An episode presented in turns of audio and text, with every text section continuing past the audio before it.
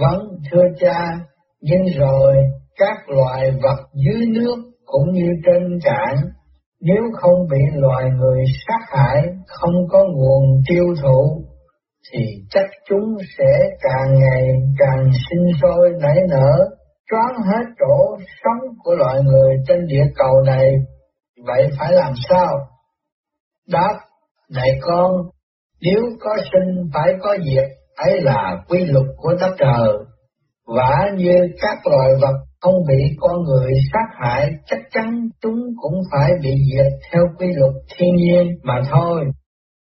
Thử bàn đến loài thủy tộc sống dưới nước, nếu con người không bắt chúng, sát hại chúng, thì chúng cũng phải tự tiêu diệt bởi cảnh cá lớn nuốt cá bé. Loài này là mồi của loài kia, chúng săn đuôi nhau và tàn hại lẫn nhau không ngớt. Ấy là chưa kể những cảnh biến động dưới lòng biển cả, những chấn động bất ngờ dưới biển sâu đã mang lại cái chết cho vô số sinh vật trong lòng đại dương. Rồi lại bàn đến những loài vật trên đất liền, những thú vật sinh sống chốn rừng xanh, nếu loài người không săn bắt chúng, chúng cũng phải bị diệt theo quy luật.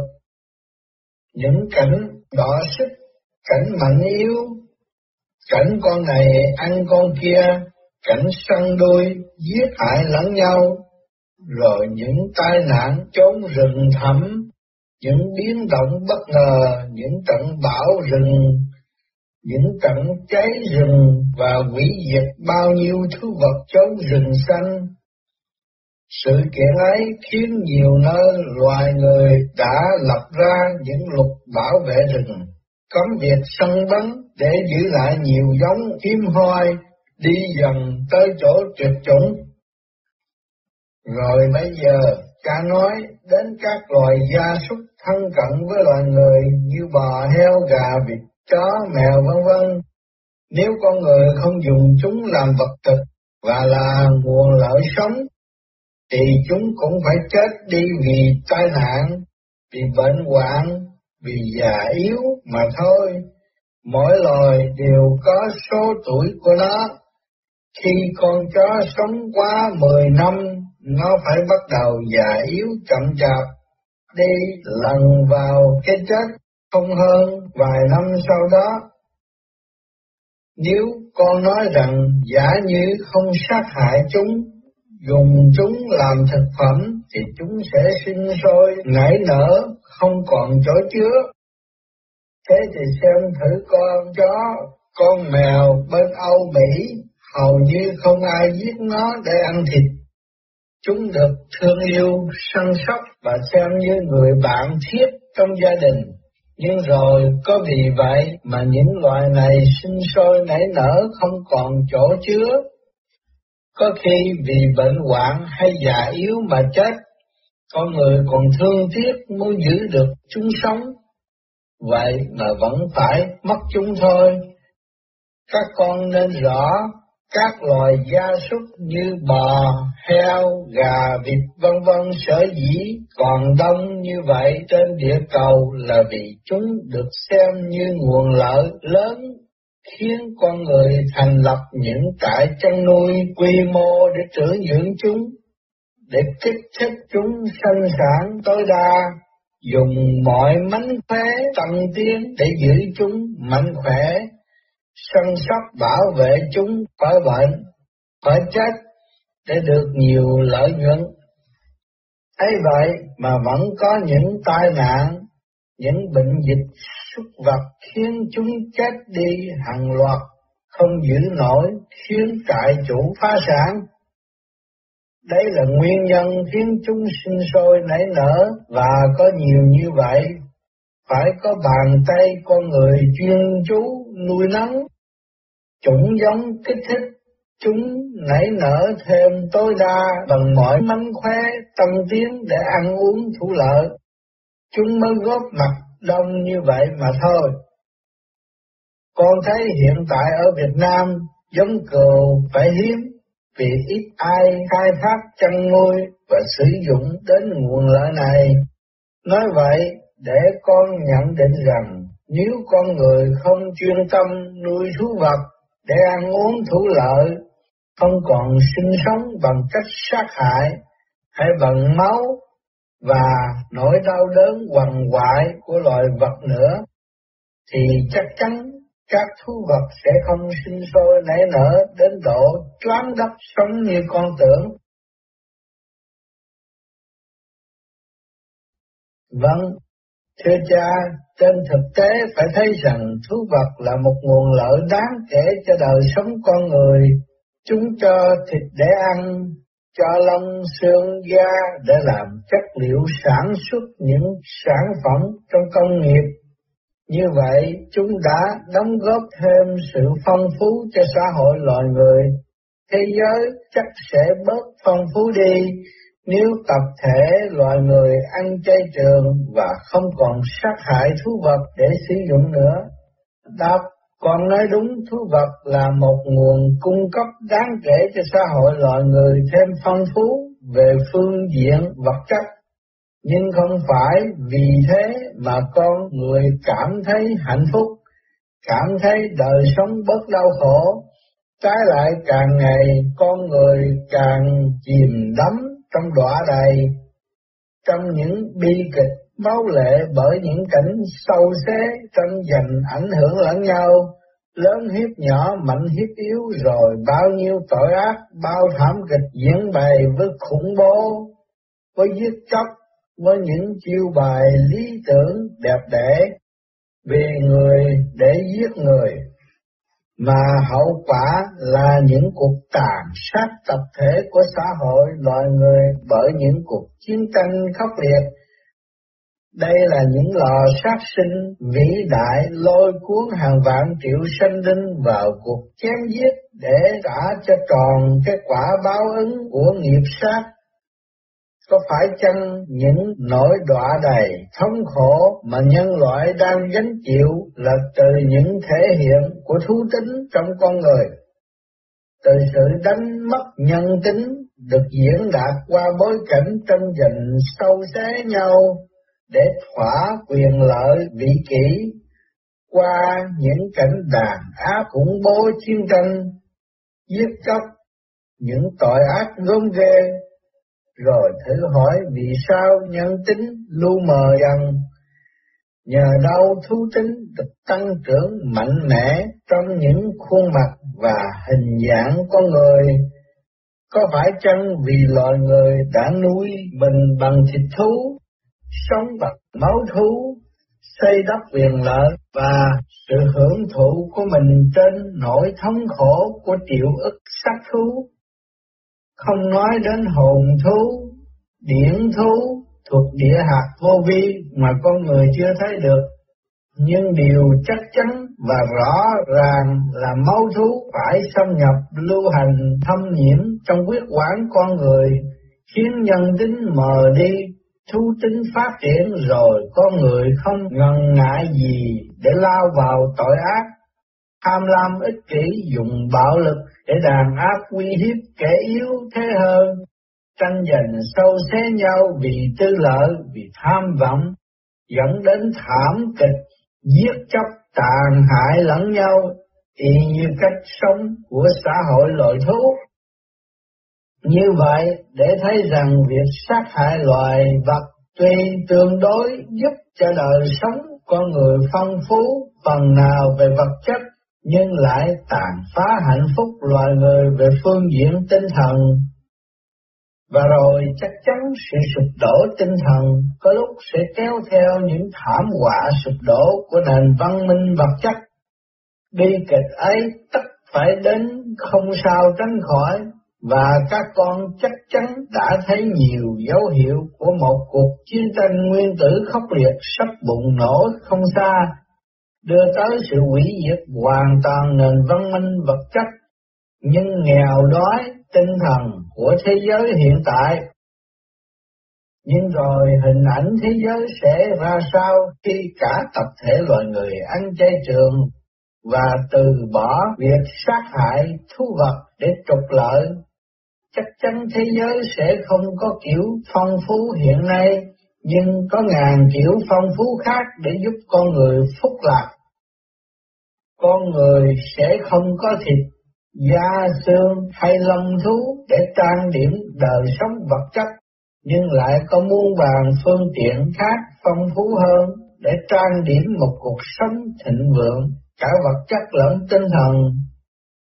Loài người ở xã hội này sẽ biết đoàn kết thương yêu nhau như huynh đệ, tôn trọng lẫn nhau, vì khi đã biết tôn trọng quyền sống của cả loài vật, ắt sẽ biết tôn trọng quyền sống của con người thật sự. Những thứ ấy thực vô giá mà hiện tại kho vàng cả thế giới muốn tìm mua cũng không có mà mua được. Nhờ đoàn kết và biết thương yêu nhau, con người ở xã hội này sẽ phát triển trí thông minh, tâm đạo đức, óc sáng kiến và trở nên văn minh tột bậc từ vật chất đến tinh thần.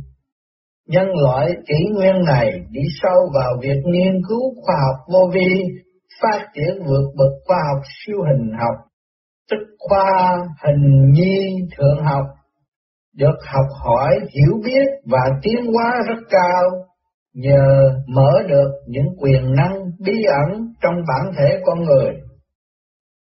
Xã hội này sẽ thật sự là xã hội đại đồng, là một thứ bồng lai tại thế. Diễn tượng này không phải là ảo tưởng. Xã hội này chắc chắn phải được hình thành do ý chí của Thượng Đế và được xây dựng nên, không phải từ vũ khí, bạo lực, sát máu, mà nhờ sự hiểu biết, nhờ trình độ tiến hóa đạo đức và tinh thần đại đồng của con người Xã hội này chỉ sẽ xuất hiện vào kỷ nguyên thánh đức sắp đến. Cơ thánh đức đang được hô hào rao giảng để sửa soạn mở màn, vậy các khuyên các con hãy chuẩn bị thân tâm xứng đáng.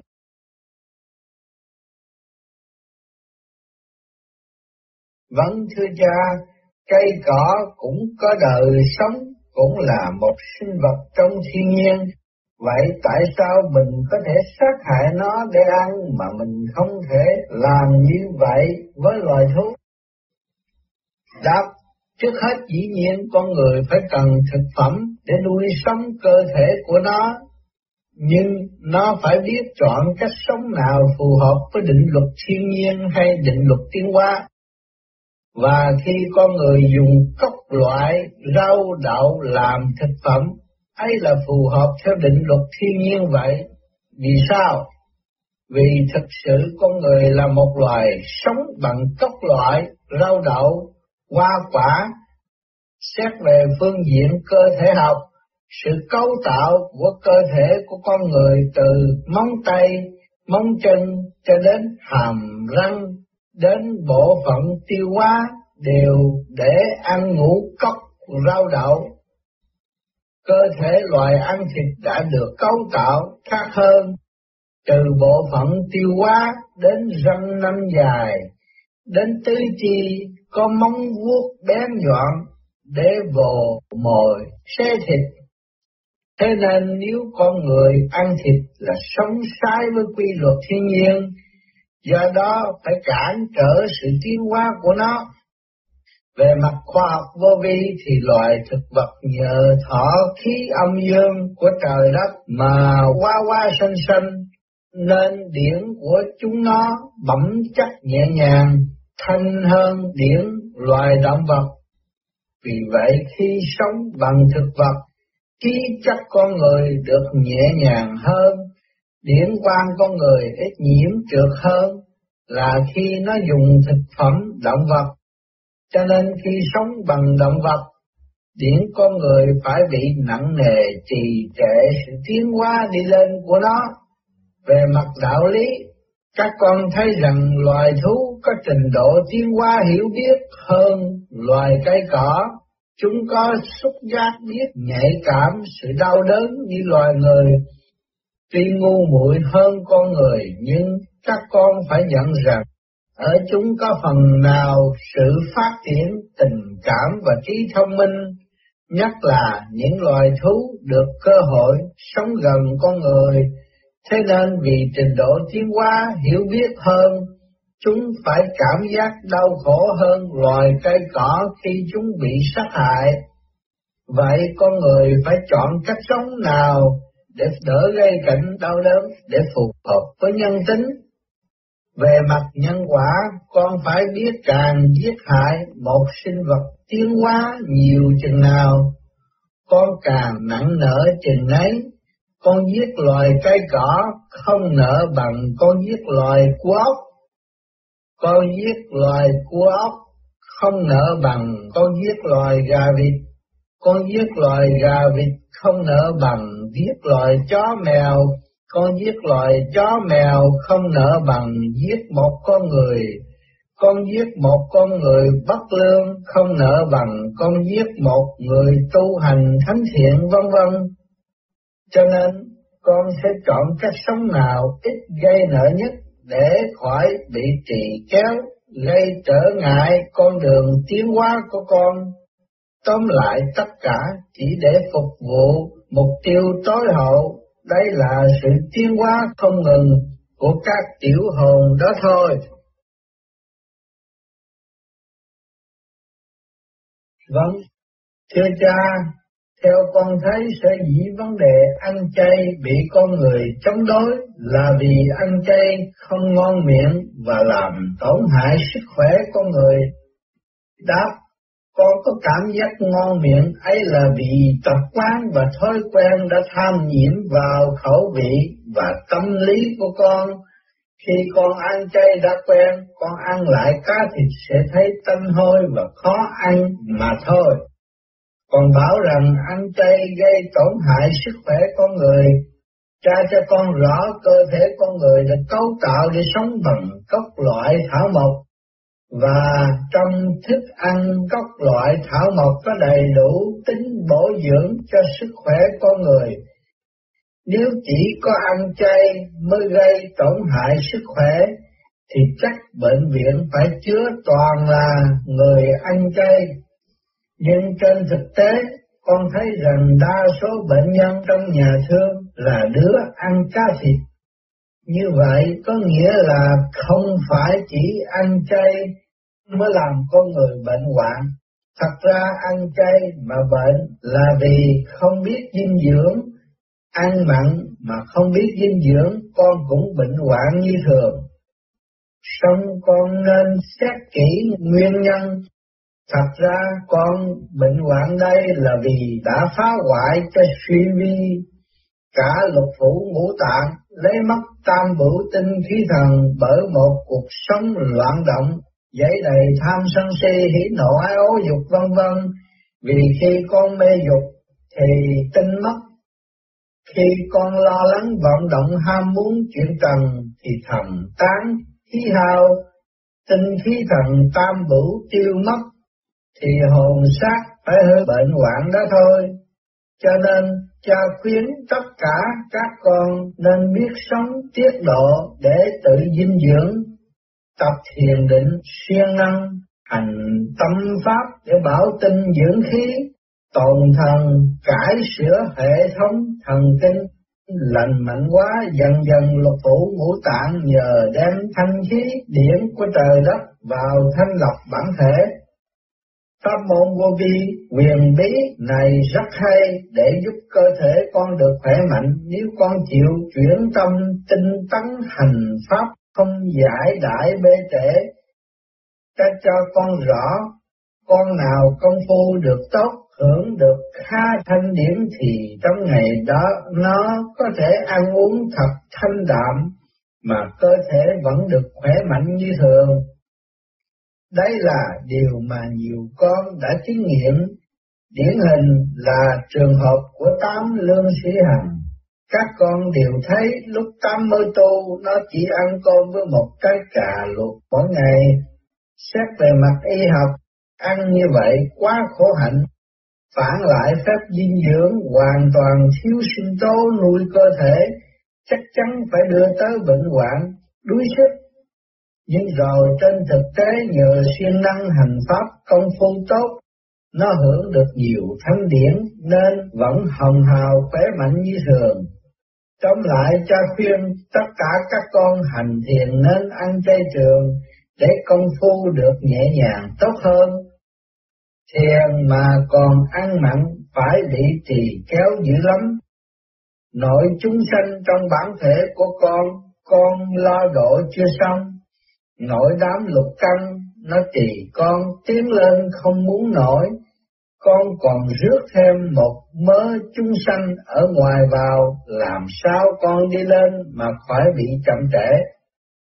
Đây là chưa kể những nợ nần do con đã vay mạng của loài thú khi chưa độ được chúng tiến hóa đi lên. Ngày giờ cận một bên rồi, coi chừng đi không kịp nghe con.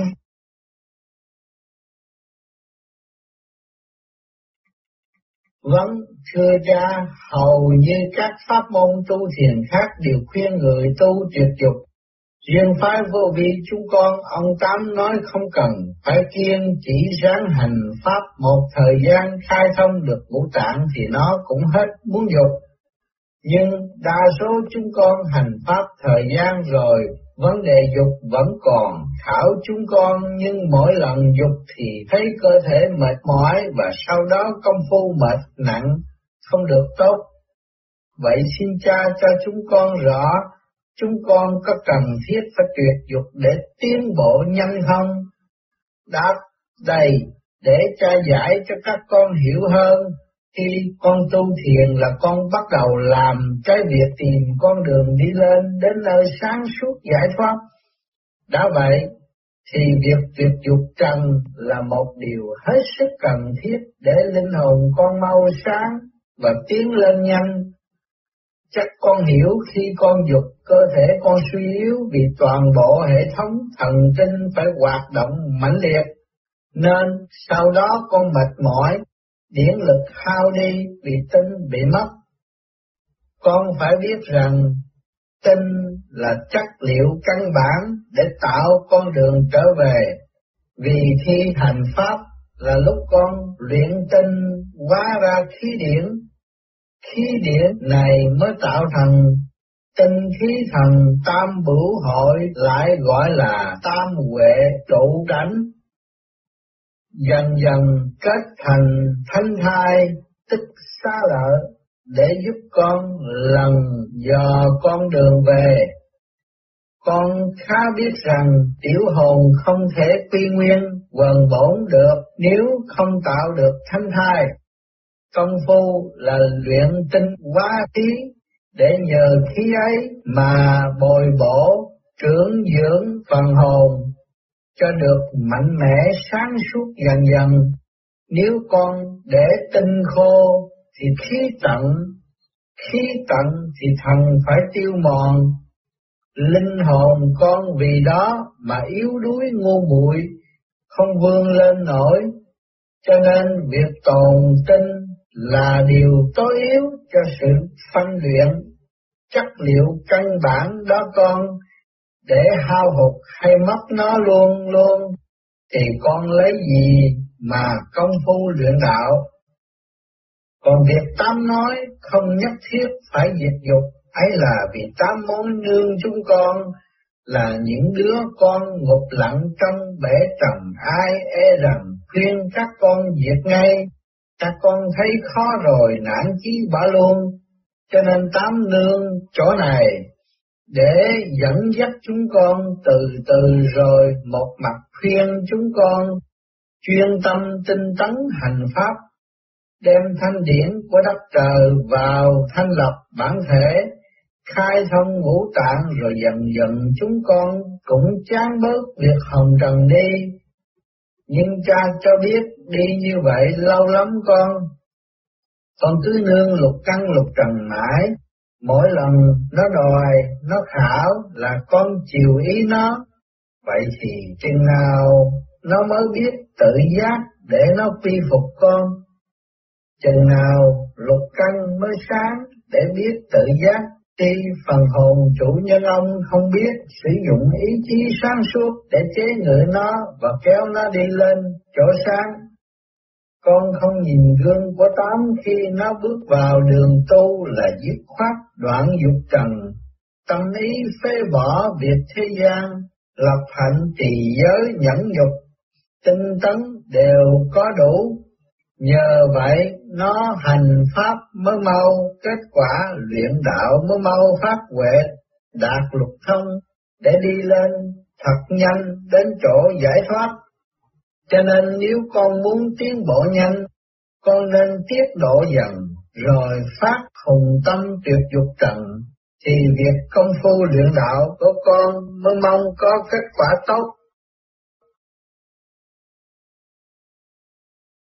vâng kính thưa cha, khi sáng tạo con người thành hai hình hài, người nam và người nữ, rõ ràng là Thượng Đế đã có chủ tâm cho họ có sự phối hợp với nhau.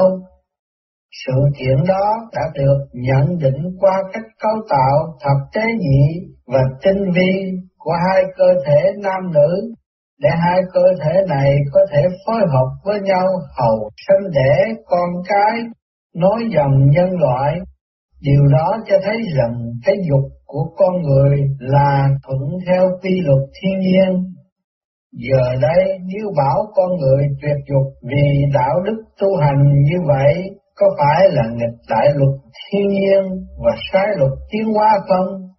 Cha nói rằng, nếu nghịch lại luật thiên nhiên, tức là sai luật tiến hóa, thì đấy là sự hủy diệt. Vậy xin cha giải thích.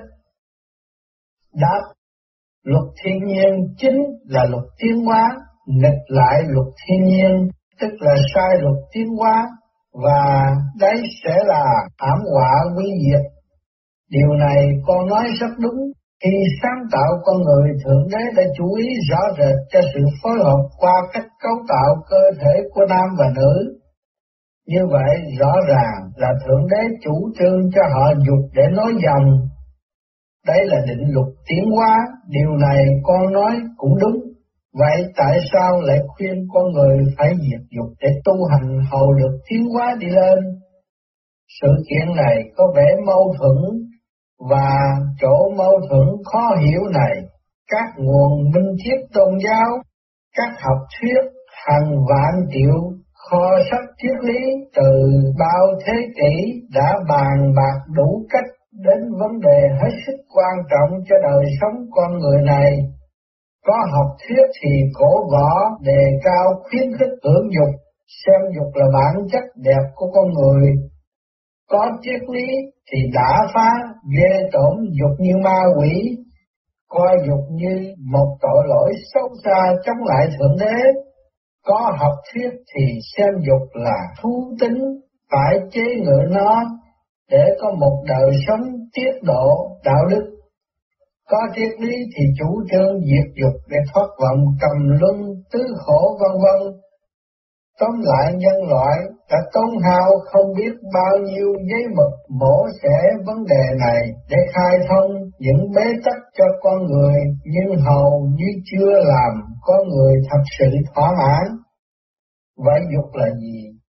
Cha cho con rõ Thật sự dục là bản chất của Thượng Đế, dục là chân lý đó con, dục là một nguyên lý vĩnh cửu, bất khả diệt và không thể không có được. Dục là nguyên nhân sự hình thành của càng khôn vũ trụ, là định luật bảo vệ sự tồn tại vĩnh cửu của chân lý bất biến. Do nguyên tắc quá quá sanh sanh đời đời của vạn vật. Nếu Thượng Đế ngưng dục trong một sao đồng hồ thì càng không này phải tan rã ngay tức khắc. Cho nên Thượng Đế phải dục không ngừng, không nghĩ và dục vô cùng tận. Trong càng không này có ai dục bằng Thượng Đế? Thượng Đế dục ngay cả trong mỗi vi trần, trong từng vi thể, dục trong từng tế bào nguyên tử. Có nguyên tử nào không có sự phối hợp của lực âm dương cho nên dục phải là chân lý trong định luật tiến hóa luôn đó con. Thế thì tại sao lại khuyên diệt dục, khuyên từ bỏ sự phối hợp tự nhiên giữa nam và nữ? Cha sẽ cho con hiểu thêm một chút đều và các nguồn triết lý, học thuyết chưa giải thích rõ hơn. Các con nên biết sự thực vấn đề đây không phải là diệt bản chất dục, mà là phát triển thêm dục tính, học biết dục hơn, học lại bài dục cao hơn, để tiến hóa lên cao hơn. Con phải học dục luôn luôn để cùng lúc càng phát triển nó, cho đến khi con biết dục vô cùng tận để làm đấng toàn giác toàn năng. Cuộc hành trình cho con xuống thế cho đến ngày trở về là để đi học dục từ dục trượt đến dục thanh, từ dục nặng đến dục nhẹ, từ trình độ thấp cho đến trình độ cao đủ mọi trình độ đủ mọi đẳng cấp, cho đến khi con thật sự biết dục. Con sẽ học cái dục của loài kim thạch, rồi cái dục của loài thảo mộc, rồi cái dục của loài thú, dục của loài người, đến cái dục của thanh tiền Phật vân vân cho đến khi hiểu dục ở mọi khía cạnh của nó. Cho nên con phải biết rằng cái dục giữa con người với con người là quy luật thiên nhiên. Nhưng việc từ bỏ kiểu dục này cũng là theo quy luật thiên nhiên, là thuận theo dòng tiến hóa của vũ trụ và con người đó thôi. Thật vậy con người đã học hiểu dục giữa nam và nữ, giờ đây muốn tiến hóa hơn, muốn hiểu biết hơn, muốn lên lớp cao hơn thì phải học kiểu dục cao hơn. Kiểu dục cao hơn này là gì? Đây là công phu luyện đạo là hành pháp thiền định đó con. À điều này có vẻ bất ngờ với chúng con và có thể gây chấn động trong giới tu hành khi cha nói thiền định là một kiểu dục. Nhưng cha phải nói sao hơn khi đấy là một hiện thực không chối cãi được. Dục là gì? Dục là sự phối hợp giữa âm dương và để đạt đến trạng thái hòa diệu. Vậy, phải chăng khi hành thiền định là con tạo điều kiện cho sự phối hợp âm dương trong bản thể? Và rồi công phu luyện đạo là gì? Là con vận chuyển đem tinh lên trên, luyện nguyên tinh, hóa ra nguyên khí hiệp với nguyên thần. Tinh khí thần hội tụ, tạo thành xa lợi tức thánh thai. Động tác đem tinh đi lên, để tạo thánh thai phải gọi là gì nếu không gọi là dục đem tinh trở xuống để tạo phàm thai ấy là dục trần. Đem tinh trở lên để kết thánh thai ấy là dục của tiên Phật vậy.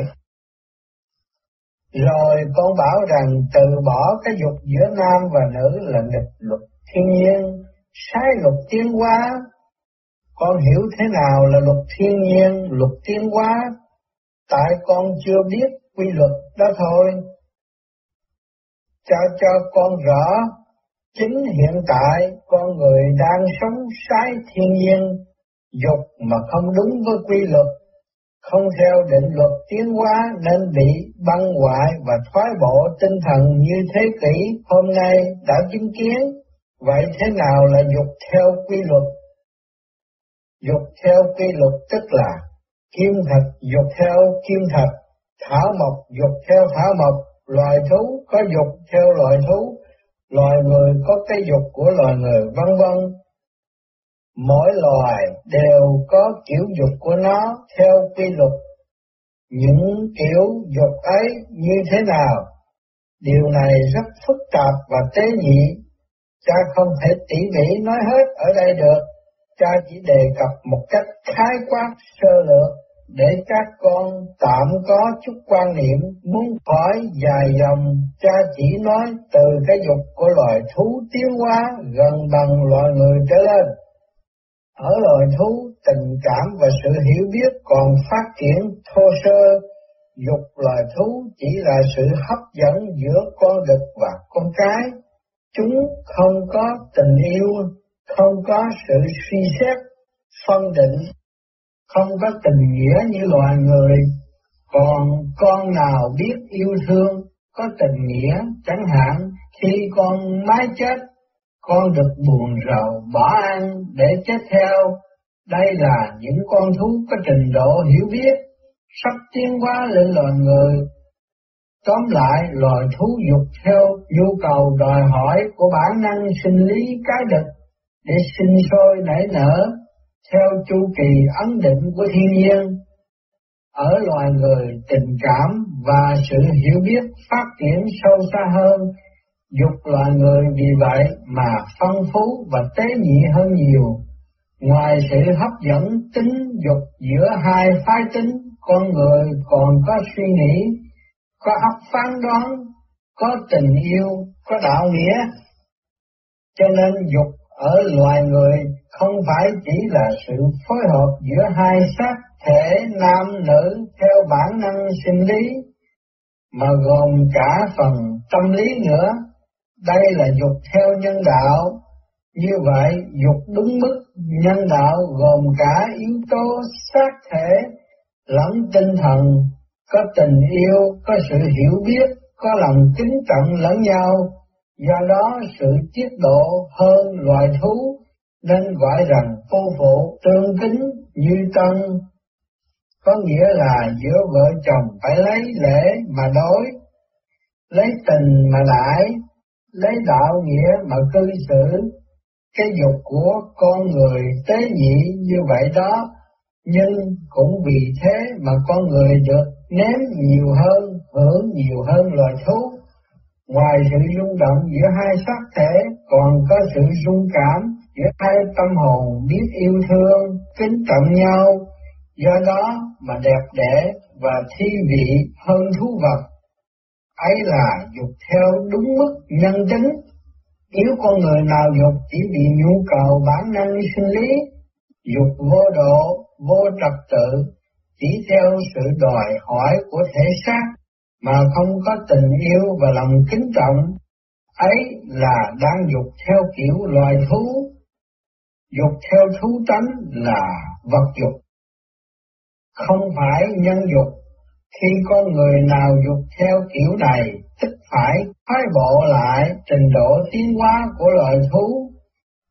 Vì lúc đó dục chỉ còn là sự phối hợp để thỏa mãn giữa hai hình hài sắc thể không khác gì hai con thú trống và mái mà thôi.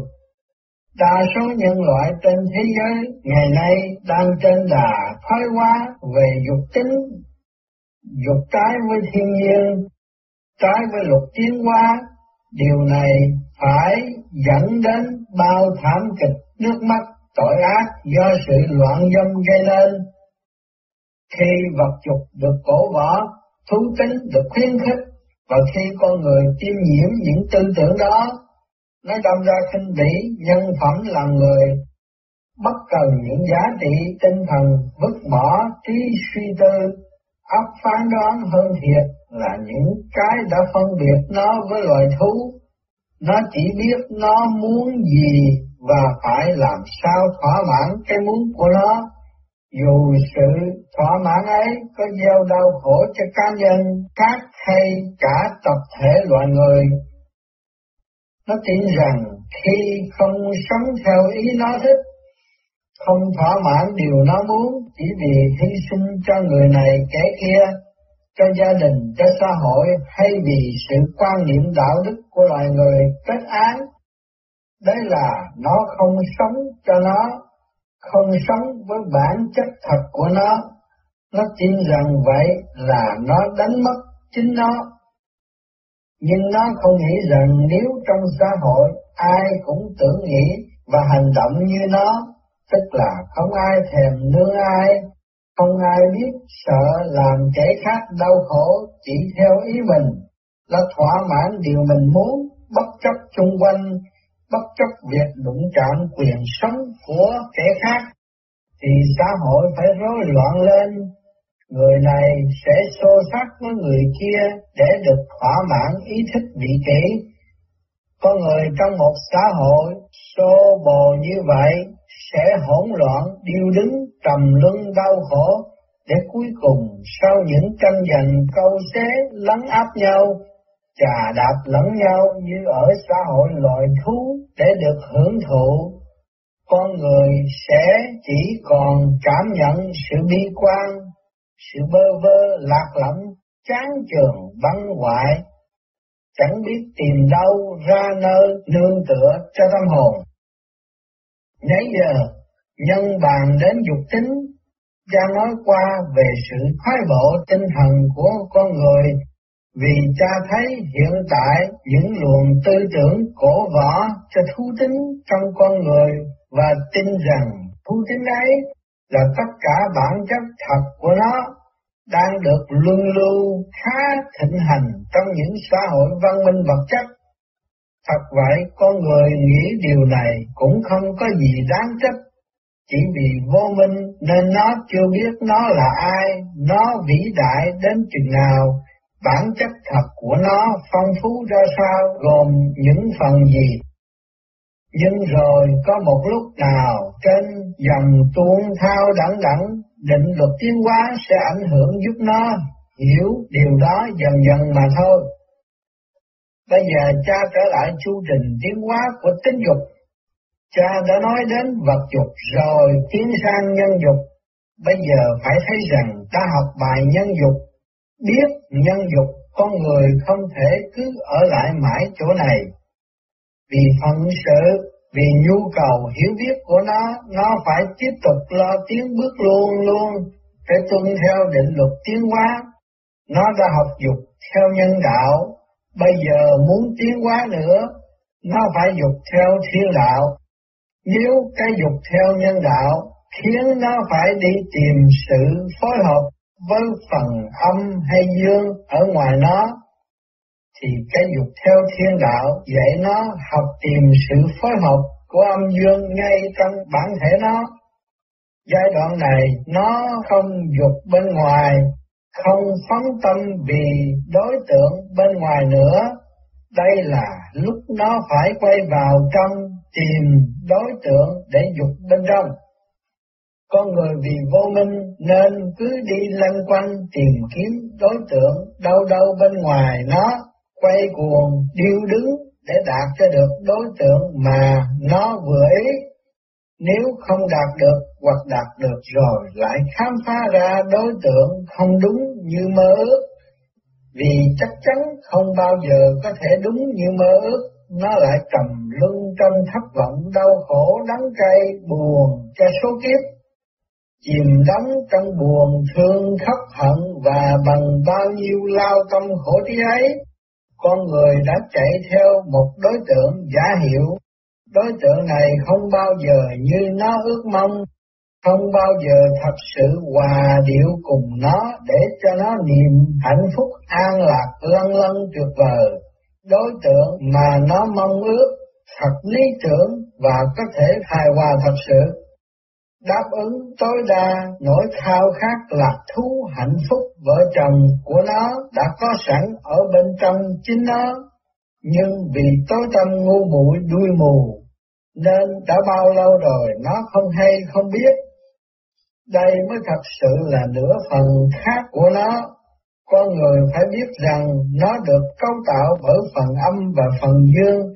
Phần dương của nó gọi là hồn, phần âm của nó gọi là vía, là cô vợ lý tưởng nhất và chỉ có cô vợ đó mới có thể cùng nó đạt tới sự hòa tuyệt diệu mà không một đối tượng nào khác bên ngoài có thể mang đến cho nó.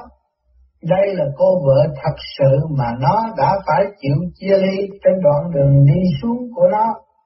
Đây là hiện tượng nhất nguyên, tiến sang nhị nguyên, để rồi trải bao tháng ngày biên biệt hôn trầm trong em muội, nó đã thật sự quên mất bóng người xưa. Cho nên khi đã thật sự mỏi mòn, quá thất vọng, chán chê, không tìm thấy hạnh phúc với những gì chung quanh bên ngoài nó, con người mới chịu bắt đầu trở vào trong để tìm về cái thế giới của chính nó.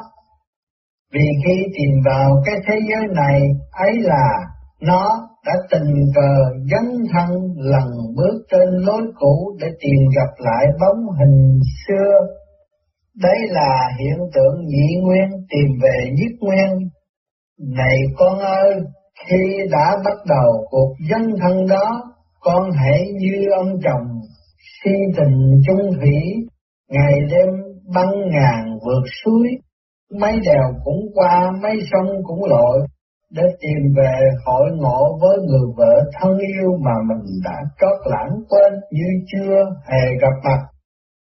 Sự chịu khó, cố gắng công phu, công quả, công trình để vượt mọi khó khăn thử thách trên đường tìm về của con sẽ được đền bù xứng đáng khi gặp lại cô nhân, cảnh đẹp đẽ và hạnh phúc của nghĩa hồn tương hội sẽ đáp lại qua như mọi nỗi nhọc nhằn mà con đã trải qua.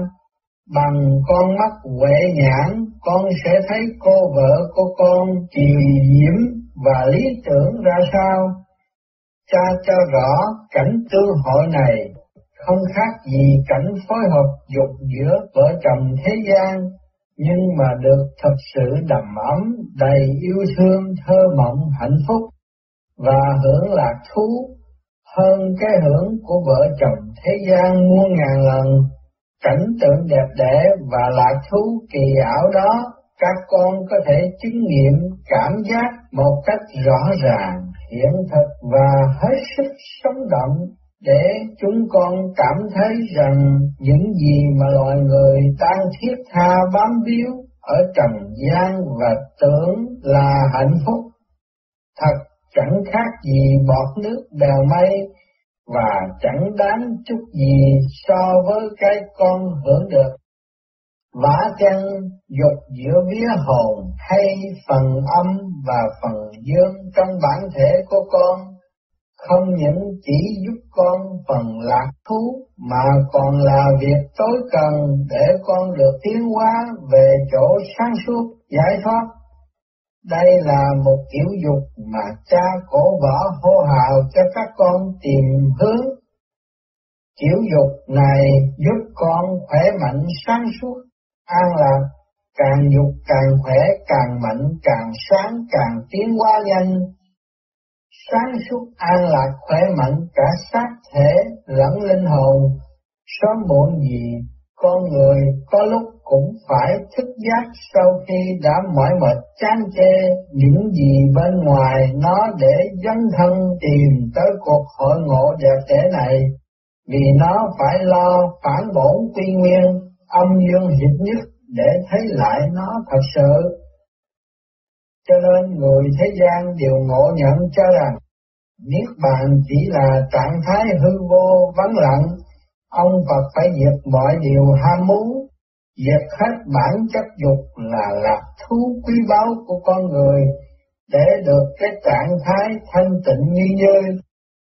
Trạng thái này có gì là vui, Niết bàn hư vô có gì hấp dẫn để phải từ bỏ những lạc thú thế gian, lạc thú tình yêu, lạc thú vợ chồng, sự thật, cha cho biết Phật không bao giờ mất bản chất dục, Phật chỉ từ bỏ kiểu dục dở để tìm kiểu dục hay hơn, cao hơn, để Phật hưởng hơn. Nhờ Phật biết cách dục cao hơn, nên Phật nếm lạc thú hơn chúng con muôn ngàn lần. Chính trạng thái thanh tịnh như như, an lạc thiên Phật sung sướng vui vui hạnh phúc, sáng suốt, lăng lăng, kỳ ảo là do việc giao hợp âm dương. Trong Phật đã đạt tới sự hòa diệu đúng mức và Phật được hưởng lạc thú của sự hòa điệu đó một cách miên viên nhờ âm dương trong Phật đã thật sự hợp nhất không còn chia ly nhau nữa con người vì vô minh nên cứ bám víu ham muốn mãi những cái nhỏ hẹp tối tâm để chỉ được hưởng những lạc thú thật bé mọn, hưởng chẳng bao nhiêu và chẳng được bao lâu.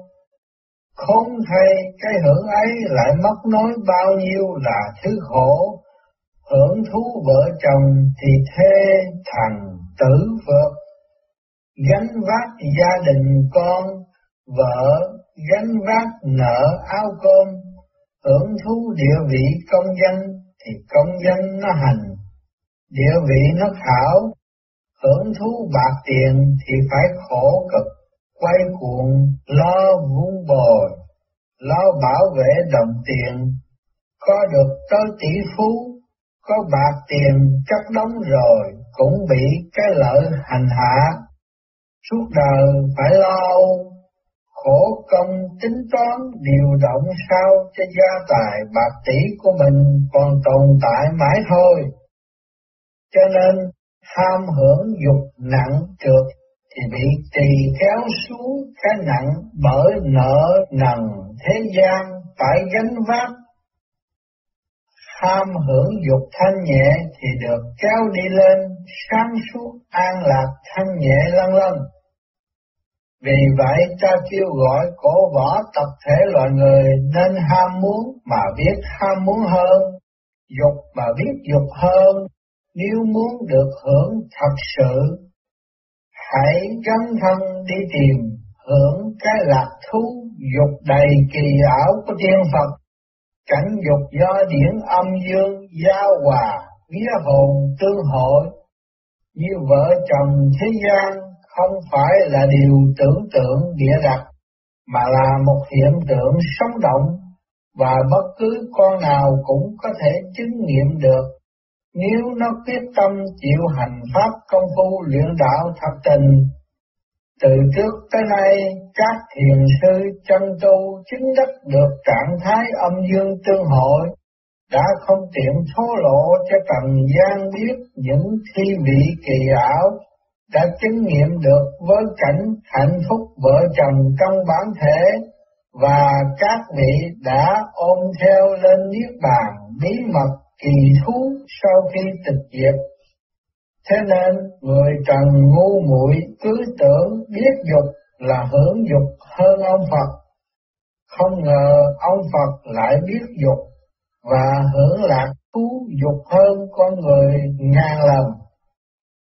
Như lương sĩ hằng chẳng hạn, các con đã gặp nó hỏi thử xem những gì nó chứng nghiệm về những điều cha nói, để nghe thêm cái dục của tiên Phật một chút chơi cho biết.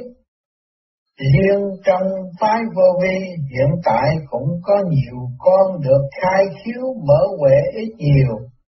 Những con này có dịp nếm những chứng nghiệm rõ ràng về cái bản thể con người được nhìn thấy thực sự như cái tiểu thiên địa, có đứa được chứng nghiệm đi chơi bằng hồn trong tề luân hư cảnh, tức đi chơi trong bản thể của nó, được thấy phần âm hay cái vía thường được gọi là cô tiên của nó, cũng có đứa hồn xuất ra được khỏi tiểu thiên địa để ngao du đó đây trong đại thiên địa, vân vân. Điều đó là chứng minh cho nhân loại ngày nay thấy rằng khoa học vô vi không phải là điều mơ hồ huyền hoặc. Đã có những con người đã vào công cuộc nghiên cứu nó và đạt được những chứng nghiệm cụ thể vào hậu bán thế kỷ 20 này. Việc này các con có thể tìm liên lạc với chúng nó để nghiên cứu, học hỏi thêm Tuy nhiên muốn thỏa mãn thực sự tính hiếu kỳ thì chỉ có cách là con dấn thân để thực sự chứng nghiệm. Chỉ tìm nghe cho biết thì cũng không hữu ích bao nhiêu và chẳng thể thỏa mãn ấp hiếu kỳ của con đâu. Hôm nay cha có dịp nói chuyện với chúng con về dục cha bàn đến nó một cách thẳng thắn cởi mở với chúng con để pha mê chúng con giúp khai thông vấn đề hơn và kéo điển chúng con lên chỗ sáng suốt. Cha tiếp chỉ nói điều tổng quát và không thể dùng ngôn ngữ để bàn nó một cách tỉ mỉ sâu xa mọi khía cạnh tế nhị của vấn đề vĩ đại này. Tuy nhiên, Ý cha cũng muốn hạn chế như vậy và phần còn lại cha dành cho các con việc dân thân để nếm, để chứng nghiệm thực sự và để thực sự biết nó, chứ rồi nghe qua cho biết thì không thể nào biết đâu con. Rốt rồi khi con hiểu con sẽ thấy dục chẳng có gì là sâu xa tất cả những gì được xem là tội lỗi là thói hư tật xấu của con người. Những gì làm con người luôn luôn băn khoăn thao thức, khắc khoải ưu tư, những gì mà các hệ thống triết lý học thuyết xưa nay luôn tranh nhau nghiên cứu và ồn ào bàn cãi như tham sân si dục vân vân đều tự nó không xấu nó vốn dĩ không xấu không đẹp chỉ vì nó có những màu sắc dị biệt những khía cạnh khác nhau từ nặng đến nhẹ, từ trượt đến thanh đây thôi. Và con người phải học hết những khía cạnh, những màu sắc đó mới thật biết bản chất của nó. Thật sự tội là gì? Tội không phải là tham sân si dục, tội là cái gì gây trở ngại cho sự tiến hóa của con đó thôi. Con phải biết tất cả chỉ vì mục tiêu tiến hóa, vì sự vận hành của định luật tiến hóa và điều gì gây trở ngại cho sự vận hành đó để được xem là tội. Khi con dục, ngay cả dục theo thú tính như con dâm vô độ chẳng hạn, cái này chỉ thể hiện dục tính của con ở khía cạnh trượt. cái dâm trượt đó tự nó không xấu, không là tội, nhưng sở dĩ nó được xem là xấu, là tội vì kiểu dâm trượt này gây những hậu quả làm trì trệ sự tiến bộ của nó, làm suy nhược xác thể, yếu đuối tinh thần, chưa kể những ảnh hưởng tác loạn di hại đã gây cho cá nhân khác vì cái dâm trượt đó. Do vậy, nó tỳ kéo con xuống chỗ trượt hơn và bị luật nhân quả tác động khảo đảo, khiến con bị trở ngại trên bước tiến lên của con. Vì vậy, nên được xem là tội đó thôi.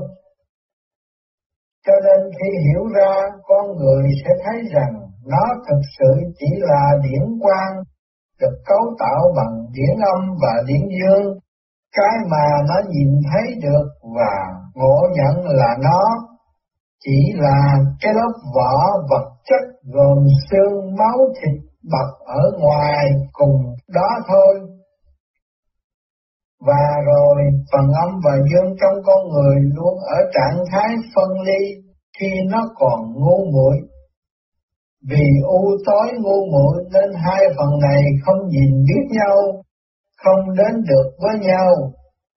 Khi hai phần này chưa tương hội còn xa nhau, con người sẽ cảm thấy đau khổ thiếu thốn và không bao giờ thỏa mãn. Nó sẽ mãi đi tìm mọi đối tượng bên ngoài nó, đi tìm mọi lạc thú ở khắp nẻo đường trần để khỏa lấp vào cái cảm giác bơ vơ thiếu thốn lạc lõng phi lý ấy.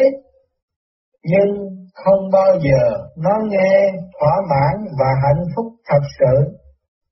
Chỉ khi nào hai phần âm và dương trong con người tìm đến hội ngộ được với nhau rồi đi đến cho thật sự hòa diệu hợp nhất, con người mới nghe thỏa mãn, thanh tịnh, hạnh phúc lân lân khi hiểu rồi thì dục vừa là khởi điểm, vừa là chung cùng, vừa là nguyên nhân phân ly, vừa là hậu quả tương hội.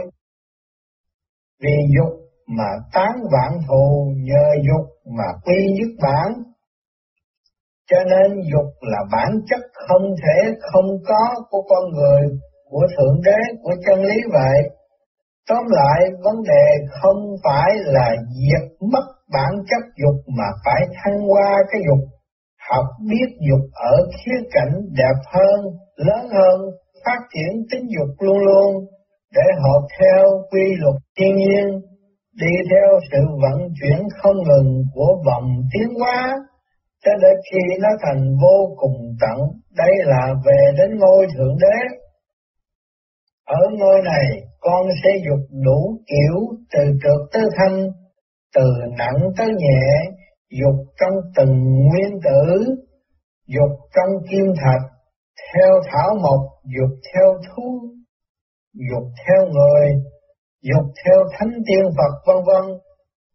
Thượng đế dục không ngừng dục đủ kiểu, nên hưởng đủ thứ lạc thú, những kiểu dục khác nhau, những trạng thái rung động lạc thú khác nhau này diễn ra cùng một lúc trong Thượng Đế để trở thành một sự hòa diệu kỳ ảo của mọi trạng thái, một cảm giác hạnh phúc tuyệt diệu vô biên, một thứ lạc thú mênh mông vô cùng tận.